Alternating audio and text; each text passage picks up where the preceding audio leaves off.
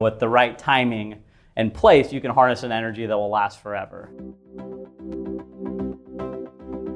Welcome back to another episode of Speaker Series Rewind, a podcast by High Alpha. In this series, we revisit High Alpha Speaker Series events featuring industry leaders, investors, and successful entrepreneurs. For our very first season, we are focused on co founders and CEOs running everything from B2B software companies to international airports and more. My name is Catherine Martin, and I'm really excited to share today's episode with you all. We're going all the way back to August of 2018 for an interview between Justin Delaney, now the managing partner at Ikigai Capital, and High Alpha managing partner Scott Dorsey. So at the time of this interview, Justin was the president of Generation Tux, and he talks a lot about his early entrepreneurial journey. He started a company called Menguin, which was then acquired by Generation Tux, taking him into his role as president. When it comes to Menguin, he shares how the idea started with just rethinking the wedding tux process and how it could be more efficient and cost effective. So, here are a few takeaways you'll hear from today's episode. Not only will you hear about how to effectively navigate entrepreneurship in the wedding industry, but Justin will also talk a lot about effective marketing, both online using tools like Google and social media. And finally, you'll hear Justin's advice for getting unstuck. So, with that, let's jump into the episode. Why don't we start from the beginning and just, if you don't mind, share a little more about yourself, where you grew up, and and also curious as you talk about your upbringing, did you have some early kind of entrepreneurial tendencies? Sure, yeah. So I'm kind of from all over, and a theme of this will be that I've moved all over since yeah. starting Menguin as well. But I I lived in California until I was about 10 years old, and then I lived in Texas um, after that for high school and college and you know middle school and all that kind of stuff. I would say like entrepreneurial tendency wise, it's always kind of been a part of my journey. Mm-hmm. You know, I in seventh grade would buy sour balls at the mall and sell them at school for a quarter a piece. I was buying them for three cents. Great gross margin. Uh, don't do the math real quick. That's you know 80% ish. Those are um, software gross margins. That's yeah, good stuff. Yeah, it's a software gross margin on a gum, basically. that was part of it. Uh, I would say what really set me on the path of entrepreneurship for good, though, is I, I graduated from college at the height of the Great Recession with a finance degree. Like literally the worst semester to graduate in human history with a finance degree. I, I managed to pick that semester somehow, and that was December of 2008. So with everything kind of cratering, and that kind of set me. I applied for like hundred jobs. Obviously, no one hired me, and that set me onto a path where I had to start eating what I killed, so to speak. And I think that helped my mentality. That's All good. I really wanted was like an apartment and a paycheck, but no one wanted to give me that. So. I remember the financial crisis also. Our brilliant time at Exact Target, we were on file to go public in oh, yeah. late 08. And uh, great timing. Didn't, didn't work out that time, but fortunately did years later. So let's talk about Let's talk about IU. Maybe talk sure. a little bit about your IU MBA experience, and then how did the Menguin idea come to sure. you and ultimately lead to this uh, best business plan competition? Sure, I'll, I'll, take it back to when I graduated from college because I think it's kind of an, an, interesting story that led me to IU and led me into uh, fashion. You know, initially, actually, I was a fashion design major when I was like, I chose that at like age 18, though it was the byproduct of I was in high school and I wanted to be in the class that had the best girl to guy ratio. And I noticed, hey, there's, there's this class with no guys in it. And so I went into fashion design, found it, found it compelling, you know, and ended up deciding to go to college for that as well. Though that didn't hold, I ended up switching to finance. But anyway, I, I graduated at the height of the Great Recession with a finance degree, which was, you know, nearly useless, at least for the next year or two. And I started traveling a lot. So I'd always been into day trading, and it's something that my family's done for a long time. My great grandfather is an actuary who's really into to stocks and uh, derivatives and stuff. And so it's this thing we all did when we were kids. And so anyway, I, I'd made some money while I was an undergrad. And so basically what I did when I couldn't get a job is I sold everything I owned, you know, my car and everything I put, I invested in two things. The terrible economy, which turned out to be a pretty good bet. And, and so my wife now, my girlfriend at the time, we just started traveling and we hit the road and we would go to you know Egypt and Borneo and we were just going all these places and I'd trade the market open every day which would be at you know 11 at night or 3 in the afternoon depending on where we were and and we'd decide we'd go home when we ran out of money and it, it kind of never happened that way and a funny little thing that happened that was sort of entrepreneurial in this is my my wife's family hated the fact we were doing this. And they were like, why, you know, like this is so dangerous. What are you guys doing? And so I started this little blog. It's actually still on the internet. It was called goboogo.com. Hasn't been posted on in years, but I, I like to keep it there for posterity. And anyway, it got popular enough that I actually got paid to travel and write by AOL and the, the government in Dubai hired me, Virgin hired me, Delta, like all basically everyone in travel would send me places and I'd write about it. And through that experience, I, I've been mugged. I've been like all sorts of insane things have happened, but it taught me a lot about the world and gave, you know, like hmm. anything that gives you a unique perspective, like you have to cherish. So anyway, getting back to sort of the path, I was doing this a great deal and I became, I was being sold a suit in Bangkok and I could not believe how cheap it was. And I knew I was being ripped off. You know, in these situations, you're like, I'm, you're already like, I'm being ripped off somehow. And I was like, I'm being ripped off and it's still under $200 for a custom suit? How is this possible? Back, to the margin topic. Yeah. That's right. And so I, I started kind of deconstructing like how that could be possible. And I realized, oh, I could start a custom suit company. And, and that's what I wanted to do. And this was like probably around the time Indochino was maybe starting. And it wasn't like in vogue yet. Obviously, there were like 20 companies that ended up doing this, but I, I, looked at that and I was trying to figure out how to do it, and I decided I would just go back to school and get my MBA and focus for basically, you know, a, a year, you know, two years solely on that idea. But my idea was to actually get my MBA in Hong Kong because I was mainly spending time in Asia at the time, and I was like trying to figure out how I could be like, perce- I got a good GMAT score, and I was like, how could I be perceived as a minor- minority so I get a good like uh, scholarship, basically. I didn't want to pay for school. And so I figured, oh, okay, if I go to China, like there's not going to be many people from America, so maybe they'll hit some like American quota and give me, you know. That was my my my calculus was bad though. I didn't get any scholarships. And, Sounds like um, a similar principle to uh, the fashion design. Yeah, totally, also. totally. I, and so I, I anyway I ended up at IU because they did give me a scholarship, and so that's that's kind of what brought me there. And funny enough, I was actually set to go to school somewhere else. My great great great uncle was the dean of IU's business school in like the 80s and 70s.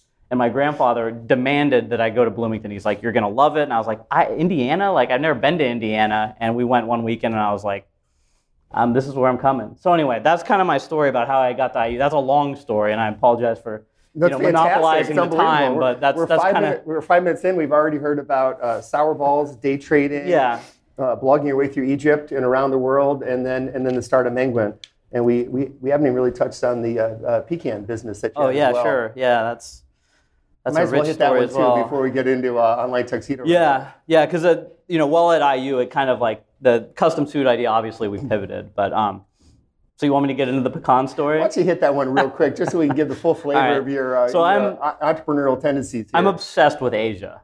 So I go over there quite a bit. I was literally just there two weeks ago, and I kind of watched China from you know 2005 to you know now it's like it's like it's totally transformed. And i go periodically and it's just i can't believe how much it changes. And so anyway i've always been obsessed with like that is a market high growth market. And so i was trying to figure out what to do there. And this is kind of jumping ahead of the story after indiana university. While i was at, while I was at iu I actually got offered a job at delta airlines. Right.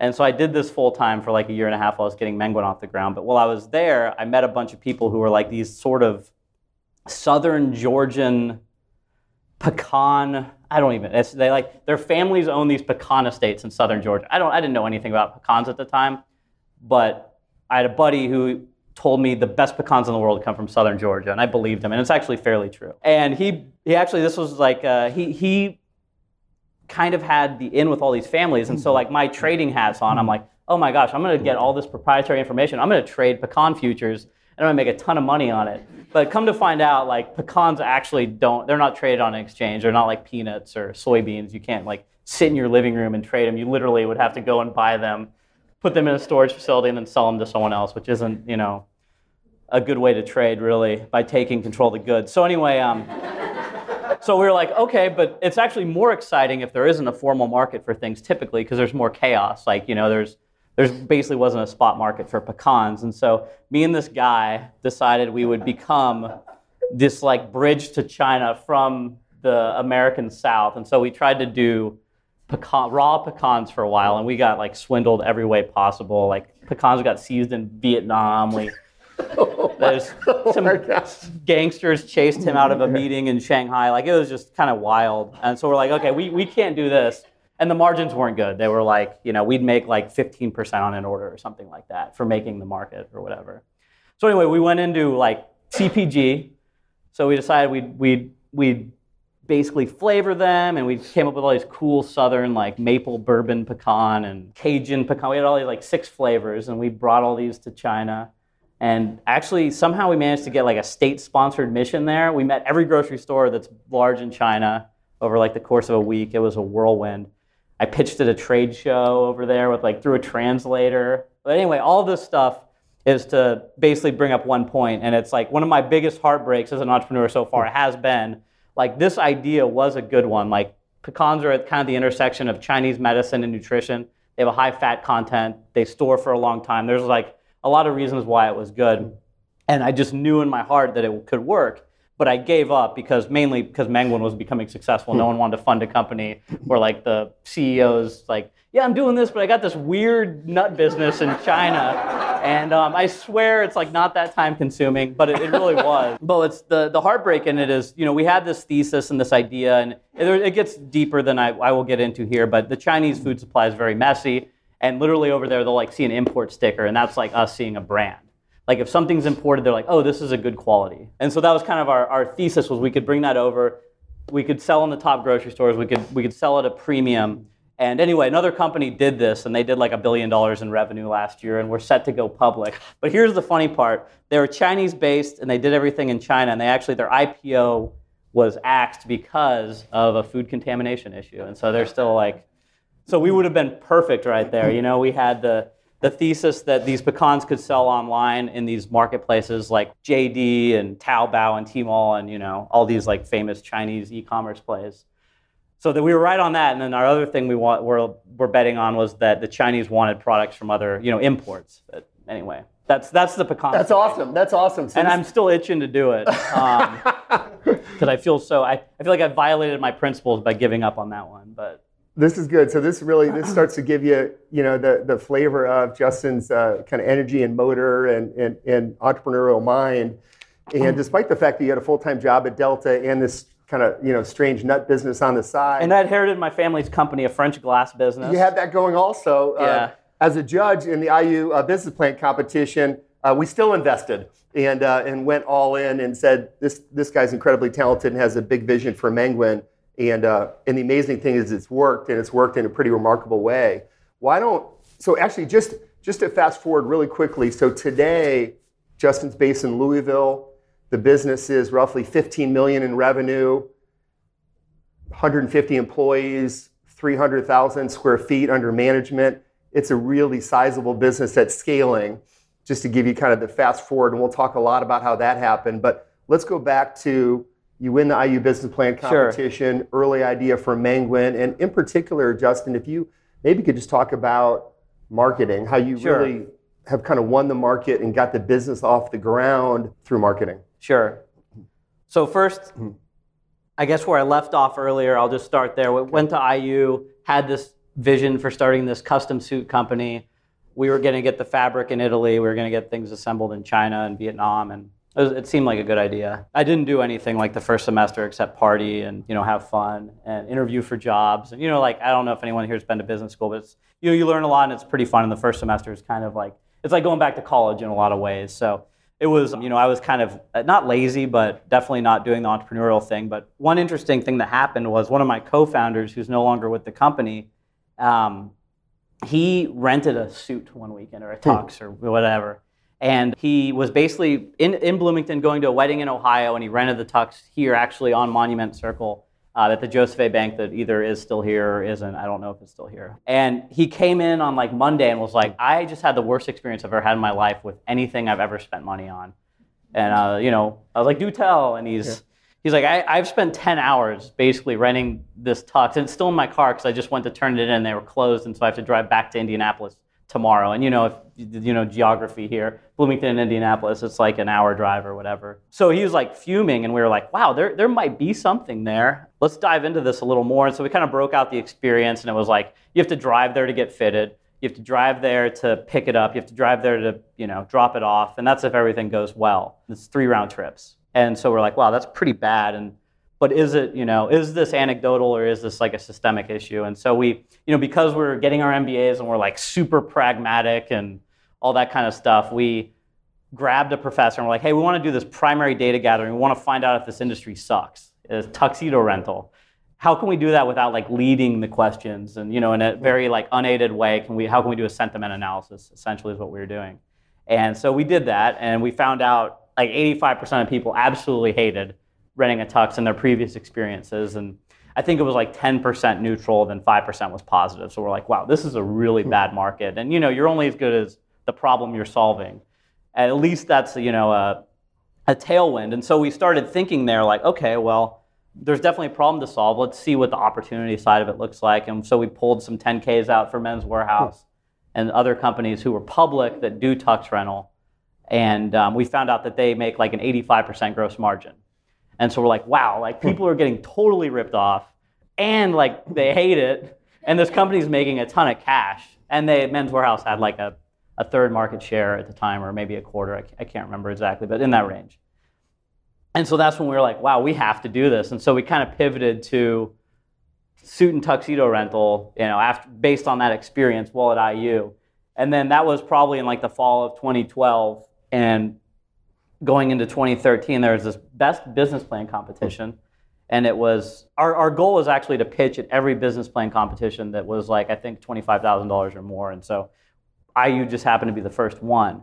And you know, there's like Rice and a bunch of other ones, and we were like planning our schedule. And I think we might have even booked a ticket to somewhere that we never went because we won the one at IU, which was awesome. We won $100,000, and that that kind of got us started and, and set us on our, our mission. We, we squandered that $100,000 because we were idiots. but, but, you know, like any sunk cost, we, we held on and white knuckled our way through. Um, but but it was it was certainly like the the right moment for us and the right time. We just I, our biggest issue ended up being a technical one, and this is a great lesson. If you have any technical components to your company, you don't have a technical co-founder. It's going to be hard. And so we had we thought we had a technical co-founder, and he was he was pretty good at, at that kind of thing. But the amount of database work that we needed to do to build what we wanted, which was we wanted people to be able to go on there, specifically brides and grooms, and build out entire wedding parties and be reminded. It's just a more complicated database than you can get off the shelf from Shopify or, or something like that. So anyway, that we spent a lot of money on. But, but anyway, we won that competition, and, and that's kind of how, how Menguin was born. And that was, we, we ended up launching the website in summer of 2014. And you want me to get into marketing? Because it's. Yeah, let's do that. I'll, okay. I'll give one quick transition. Yeah. So when we you know, form companies or advise early entrepreneurs, we work on you know, building a clean cap table, you know, trying to bring investors that can really help your business, but really keep the cap table clean. And we ran the business plan competition at IU for five years and learned a lot along the way. And one thing we did that I, I wish we would have done differently is the path to the 100,000 in funding was 20 individual investors putting in 5,000 each. So in a in an unintended way, we ended up burdening Justin and other entrepreneurs with a really complicated cap table. and one of those investors, you know, in addition to me and actually a couple in the room today, was Mark Cuban. So, uh, so that was pretty interesting to have Mark Cuban. Might be the smallest check he's ever written. Uh, it for, probably for, is for an investment, but he's still on the cap table and still has to approve subsequent rounds of financing. So that, that might be a whole different story. But oh, there's a, yeah, there's fun. Oh, okay, there. so let's let's talk marketing though. I mean, the, yeah the name, the brand, mm-hmm. brilliant, and then some of your early demand gen strategies sure. were, were, really incredible. Sure. So that's, I mean, I'm definitely a marketing president, or at the time a marketing CEO. I, I believe and love marketing and brand specifically. And so, you know, early on, we named it Menguin because it has this sort of irreverent air, and it's kind of like you get it once you think about it for a moment. Granted, like we were, you know, sued over the name. I think you remember that because there's a company called Penguin that's like, uh, you know, and so they we had to like change our logo and, and do a number of things, but we we felt strongly enough about Menguin that we fought for it and thankfully are able to use it, even though they did not necessarily want us to.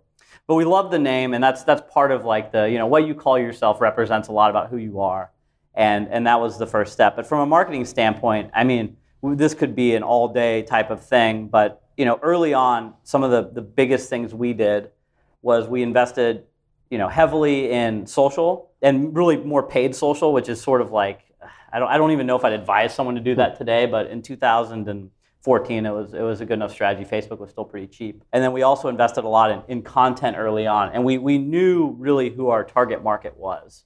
And it was um, brides and grooms. And so, like, over 90% of our business is, is brides and grooms. We do weddings, basically. You know, when Rent the Runway launched, they created a whole new pie. And and women started renting clothing for all types of events. And like our hope is that someday that will happen with men's, but in the meantime, it hasn't. And so we're focused on where the suits are actually being rented. Like we don't want to necessarily spend money on modifying behavior. We'd rather just take market share and, and that kind of thing. So we, we picked this market, and what we did is we built all of our content marketing around initially around the brides. And we literally took like this is I'll tell like three different marketing good, stories. Good. I'll do the content one first. So we took three or we took the the knot as like a very famous bridal wedding magazine slash website slash like a app probably. Anyway, we took their sort of content on the process a bride goes through over the course of you know 14 months is the average engagement, and we basically overlaid that with content. So if, if, we would we would get we capture event date very early on, and so we would say, okay, at 10 months, what's a bride going through? Okay, she's picking venues, she's doing bridesmaids dresses, and so we'd put content out there that was like you know, the worst bridesmaids dresses ever made and, and stuff like that that was really relevant for her. Because what we're trying to do is like slyly gain her trust through content was sort of the plan. And so we would do this, you know, this content strategy. We'd send an email every two weeks to these brides. And, and it worked really well. We actually had one story that's still running on Facebook that has like, you know, 15 or 20,000 shares and, you know, I don't know how many likes, like maybe 100,000 likes or something. And it's like the worst bridesmaids dresses ever. And like, it's great because like bridesmaids go on there and they share it with a wedding they're in or vice versa. Like i'm going to do you, this to you and they'll tag all their friends. And it's like a great so like those kinds of marketing things work well because like that's out there now evergreen. Like we put that out there in like hmm. 2014 or 2015 wow. i still get like 10 emails a day for comments on it. Like i had to create my own folder for that so i don't have to look at them as they come in but i'll check it periodically. And so anyway like that's that's a good story about kind of the content side of it. Like we looked at sort of the customer journey that exists outside of our experience, but in the grander experience of the bride in this in this instance, because really we have to hit the bride's like bar. The groom's bar is going to be a little lower, and so like we learned that we learned that really early on. Like because when we first launched, we were real broy and like not. I don't know if you're familiar with Chubbies, but we weren't that far. But we were like, we were like we had no female voice at our company, and we were just kind of idiots about how we spoke. Like people were like, "You're almost too irreverent and weird. I don't trust you with my wedding." And so we we uh, you know ended up hiring people from the wedding industry to help us navigate that. But anyway, that was kind of the first lesson is you know win the heart through content and and you know build trust that way, which is a, a great lesson for obviously it's it's it's kind of funny because it's sort of a SaaS model because we have the same sort of like purchase window or funnel. Like we have like a year long funnel, right. which is you know more of like a you know like a B2B type funnel. It's not like a typical B2C. So anyway, we we adopted a lot. And I remember Scott, you told me in like 2014, hmm. like invest in content. That's that that will help. And Good. so that's that's Good. the first thing is content. The the second thing I think we did really well early on was we basically we asked ourselves like where are these brides? Like where where are they like physically? Because we're not going to have a store, but like is there a place they go? And we we realized they go to like these these wedding shows I don't know if anyone here has been to a wedding show. I've been to probably a hundred, and they are they're not that much fun. but brides come to them in droves in every city around the U.S. and they look for vendors for their wedding. But what it serves as is a great way to connect with someone personally and to meet them. And so really early on, we invested a lot in bridal shows. We actually did like 500 of these things last year just at Menguin, which we've kind of pared down a little bit because it's we we scaled it a little bit too much and and we were like hiring 1099 workers in every state, and I think like thousands of them. So it's like a little messy, but but anyway, but the, the strategy at its core is really sound, and that is you know go where people are. And so we'd go to these shows and we'd sign up like 100 to 200 brides at each show, and um, and then we would basically get their wedding date, and then we would feed them that content drip that I mentioned earlier, and that's kind of how that that model started to come together, and that that probably got us to our first million dollars in revenue. Like that that approach like we did a lot of stuff on social where we would we'd take that content and put it into social and amplify it. And anyone who gave us their email address, you know, we're making custom audiences on social to make sure that we're bombarding them in like sort of a, a manual offline to online retargeting kind of way. But that those were like two big big things that we did early on that were really powerful. And and lastly, I'll just touch on you know Google. Like we we we do a lot on Google. Uh, especially with iterative testing or growth hacking or whatever you want. I, I, hate using the term growth hacking, but it's really what it is. So we do a lot with Google landing pages in our site. Like we will just spend a ton of money making the most we'll like change the degrees on our rounded button and see if it changes anything stuff like that like we really we test a lot so i'd say the third thing is like you know always be testing like we we you know use optimizely and a bunch of other platforms and FullStory and all these things to make sure that we are like watching our customer go through the site constantly and, and refining it and we're still we were doing that when we had $100,000 in revenue, and we're doing it now as well with the same like intensity. So that's kind of where we get a lot of our opportunities from. You know, every now and then you you land on something that increases your conversion rate by a, a you know like 10%, meaning you know like a maybe like half a point or a point or something. If, if you're lucky, and, and those You've are been like using Pattern 89, one of our portfolio Yeah, we companies. Pattern we 89. That. We use yeah, it's an That's awesome good. product that the teams developed there. But that's that's and that's that's that's really in vain, like in line with that sort of that strategy. And we also do, you know, growth hacking on, on Facebook and all these other things. But for whatever reason, Google's been like our steady, you know, every down running back that we're like hmm. feeding the ball. And like we're to the point now where we're actually trying to like wean ourselves off of it. We're like, okay, let's try to make like our marketing budget only 30% Google this year and, and stuff like that. Or, but it's it's an interesting it's an interesting approach to marketing. That's great. So we talked about this if you don't quit, you don't fail concept. And I think that that's a phenomenal mantra for entrepreneurship. It's real. You know, I think all of us are part of early stage companies, and it's really, really difficult and very hard to build a team, find product market fit, get funding, overcome all the obstacles that come your way. And when you do it, it it's pretty remarkable, but it can often be a really difficult journey. And, and the journey uh, for Justin and, and Menguin's been really, really difficult. And I just, I've so admired your uh, resilience and commitment and determination to the business. It's incredible, and we'll we'll get to uh, we'll get to kind of the better days here in a moment. But you know, what can you share of just kind of uh, you know, if you don't quit, you don't fail. You know, how have you kind of powered your way through it? Uh, your wife's been remarkably supportive. So Justin has uh, two little babies, a third on the way, and along this five-year journey, has lived in five different cities in order to get Menguin off the ground. I mean, his personal and family commitments just been off the charts. So anything you're comfortable sharing Sure, would yeah. be really great. Um, I mean, philosophically, like the way that I look at it is I have my next moment always. And that moment might be raising a round of financing, getting the first customer, getting to a million dollars in revenue, whatever the moment is.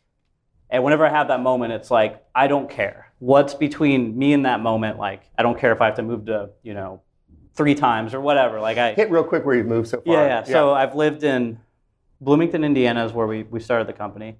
Atlanta, Georgia, because I did take a job at Delta Airlines, and so we, we moved the company there, and that's where our first warehouse was. Dallas, Texas. I actually, we'll get into this. I moved back in with my parents. So I quit my job at Delta when we were about forty thousand dollars in revenue, and went all in, you know, so to speak. But so I had to tell my wife, like, hey, we're moving to Texas. We're, we have this cool house here. We have to get rid of everything because we got to live in this one room with our, you know, two-month-old newborn at my parents' house. So anyway, she was thrilled with that. So we did that.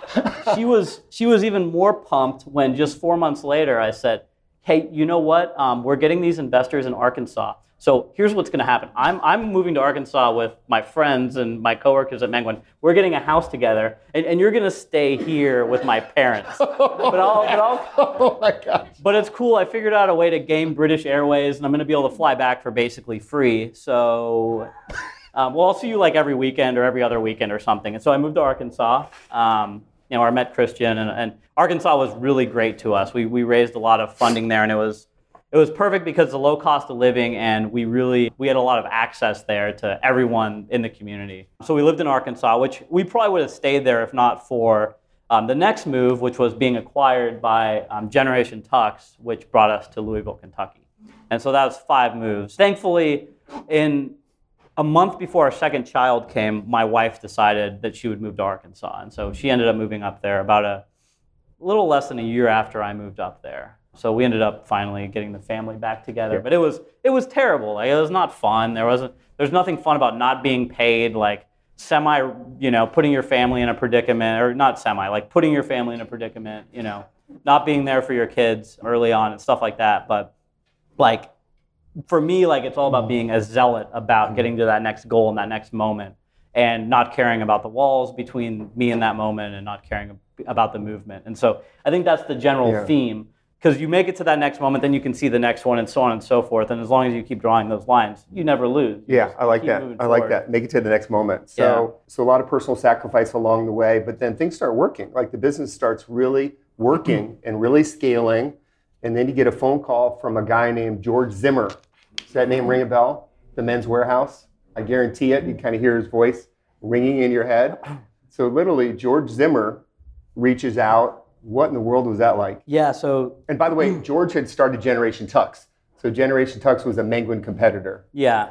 So George, you know, had left Men's Wearhouse or was asked to leave or, you know, and it was kind of this, he, he had sort of, you know, like probably feeling that any of us would have if we were kicked out of a company we started and ran for 40 years and brought public. Like, mm. like it was a really like terrible thing that happened to him. And uh, anyway, so he was kind of like, you know, kind of having the same process we were going through at IU, except his was more like, I was a part of this company. I know the one part of this company that is profitable. I'm going to replicate that. And so that was what he went through, and, and what we went through was a little different. The difference was, as well, he could raise a lot of money, and we really couldn't.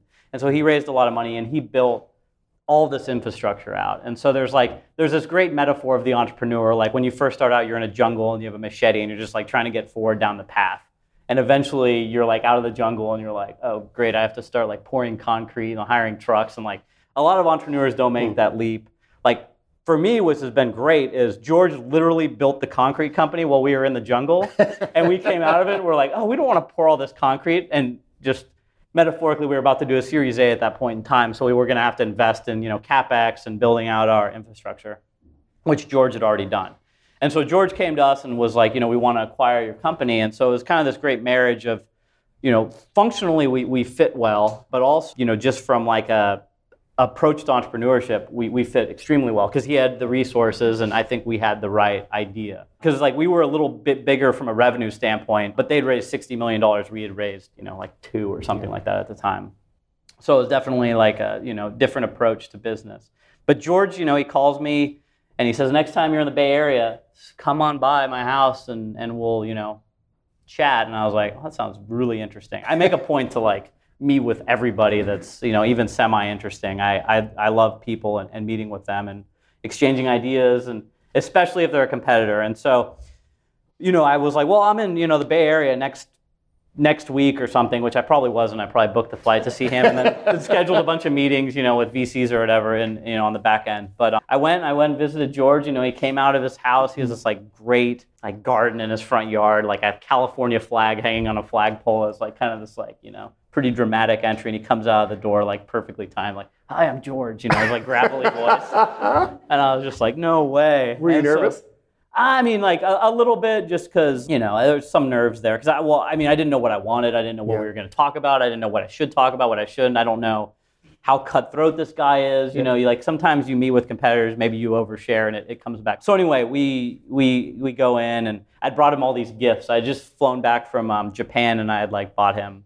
some gifts from the trip and and also from from some other places. And I gave him each of these sentimental gifts each with a lesson, which was like I I really put a lot of thought into this, and and I wanted to make an impression, honestly. And I left his house, and you know I was at the hmm. airport, and he called, and he's like, I want to combine our companies, and so that was 2016 October. Hmm.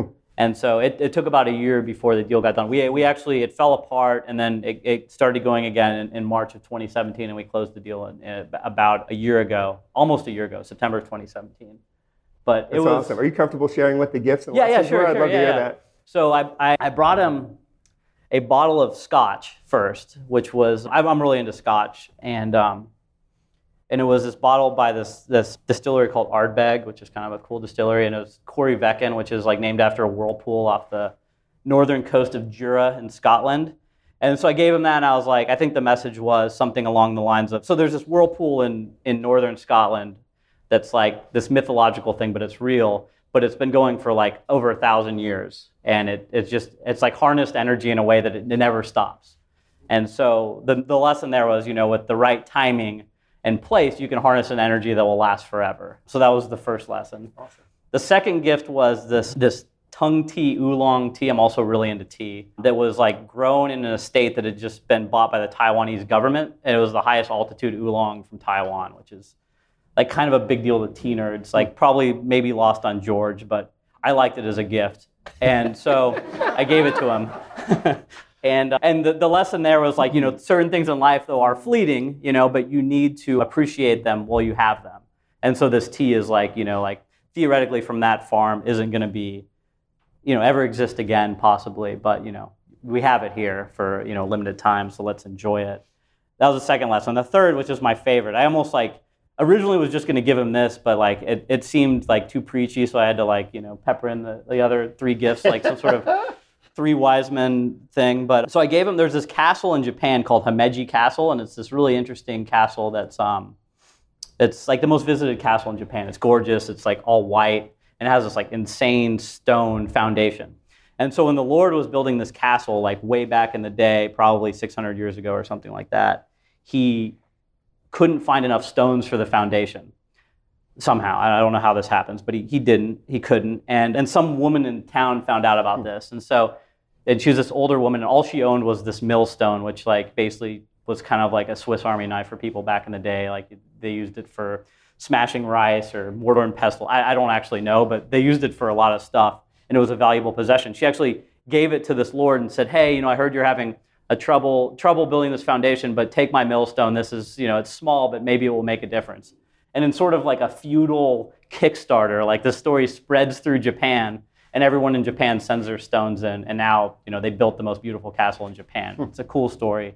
And um, but the, the the lesson of the story is that like, and I was like, George, it, it can be our ha- it can be our castle probably, but we're not the ones that are going to build it. Like you need people to build it. And that was kind of the last lesson is like, you know, it's you can be the smartest person in the world, you can be brilliant, you can be a storied entrepreneur of 40 years that's very wealthy, but alone, you know, you're you're not going to be able to pull off something great. And so that was kind of the last lesson. And that's awesome. That's yeah. Amazing. So these Obviously these vignettes these vignettes sold my company. So um. that's, right. that's right. There's some good lessons right right there. So maybe last question, then we'll open it up. Uh, you combine the companies. That's no small task. Yeah. And then and then one of the elements I think that's most intriguing is your decision to continue running both brands sure. versus bring them together into one. Maybe you could talk a little bit about that. Yeah. So Menguin and Generation Tux do the exact same thing. I mean, it's like we rent suits and tuxes online. So when we were doing the deal, there was like, well, are we going to get rid of Menguin or are we going to, you know, fold that into Generation Tux? Like there was, you know, it's it's very much George's company, so there really wasn't much like thought on on possibly keeping Menguin. And, and we had like a vision to sort of use George more on TV, which he's on TV now nationally, doing his guarantee thing again, except for Generation Tux, which is really exciting. But so we were we were kind of fine with that. But we were like, well, let's keep Menguin though, because well, one, we have this really long funnel, so we probably have a year of revenue already in the hmm. funnel. We don't want to kill it.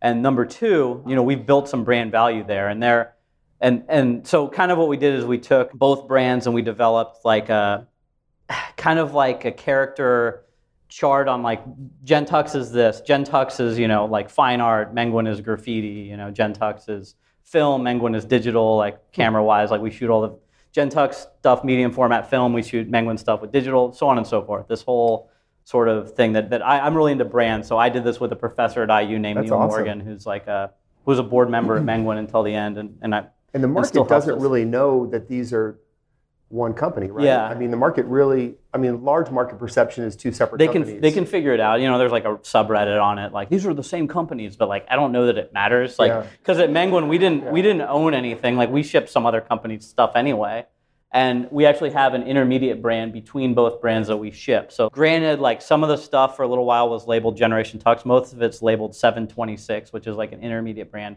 that we can both use. Okay. And so that's that's kind of been the strategy there is to just make them a little different. And we, we somewhat target different people on like you know facebook audiences and stuff like that. But it's it's honestly with like 2 million weddings a year it's kind of hard to do. But one thing that we're sort of looking at doing which, which i was telling scott is earlier is we're long term looking to position menguin more in the b2b sense. One of the biggest problems in this market is that there's all these brick and mortar stores and they have like two-thirds market share in, in the market that, that we're in in and tuxedo rental and they haven't, you know, innovated in a long time. They have a lot of headaches.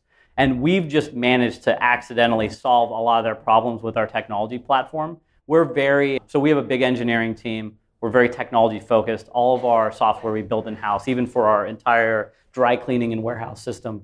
so we have, you know, great team. We love to like find a new problem, throw everyone on a Google Sprint, you know, see them on Friday, be like, what did you come up with?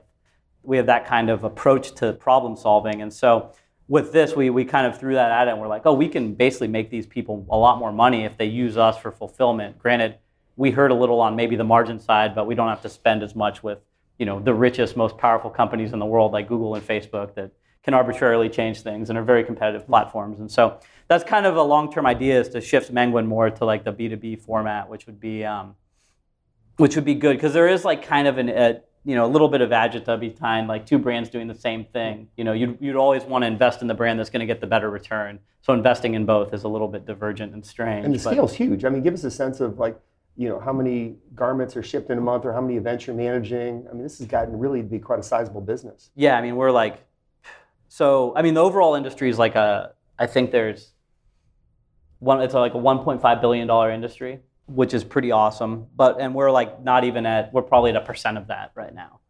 But we're we're shipping like four times as many, four or five times as many suits as we were last year with hmm. just Gentux. So it's it's the scale is interesting. I think we shipped like a thousand things the other day or something wow, like that. Wow, wow, it's pretty wild. That's awesome. So that's kind of like our our throughput. But we have this like massive facility with all this stuff, and and um, it's pretty exciting.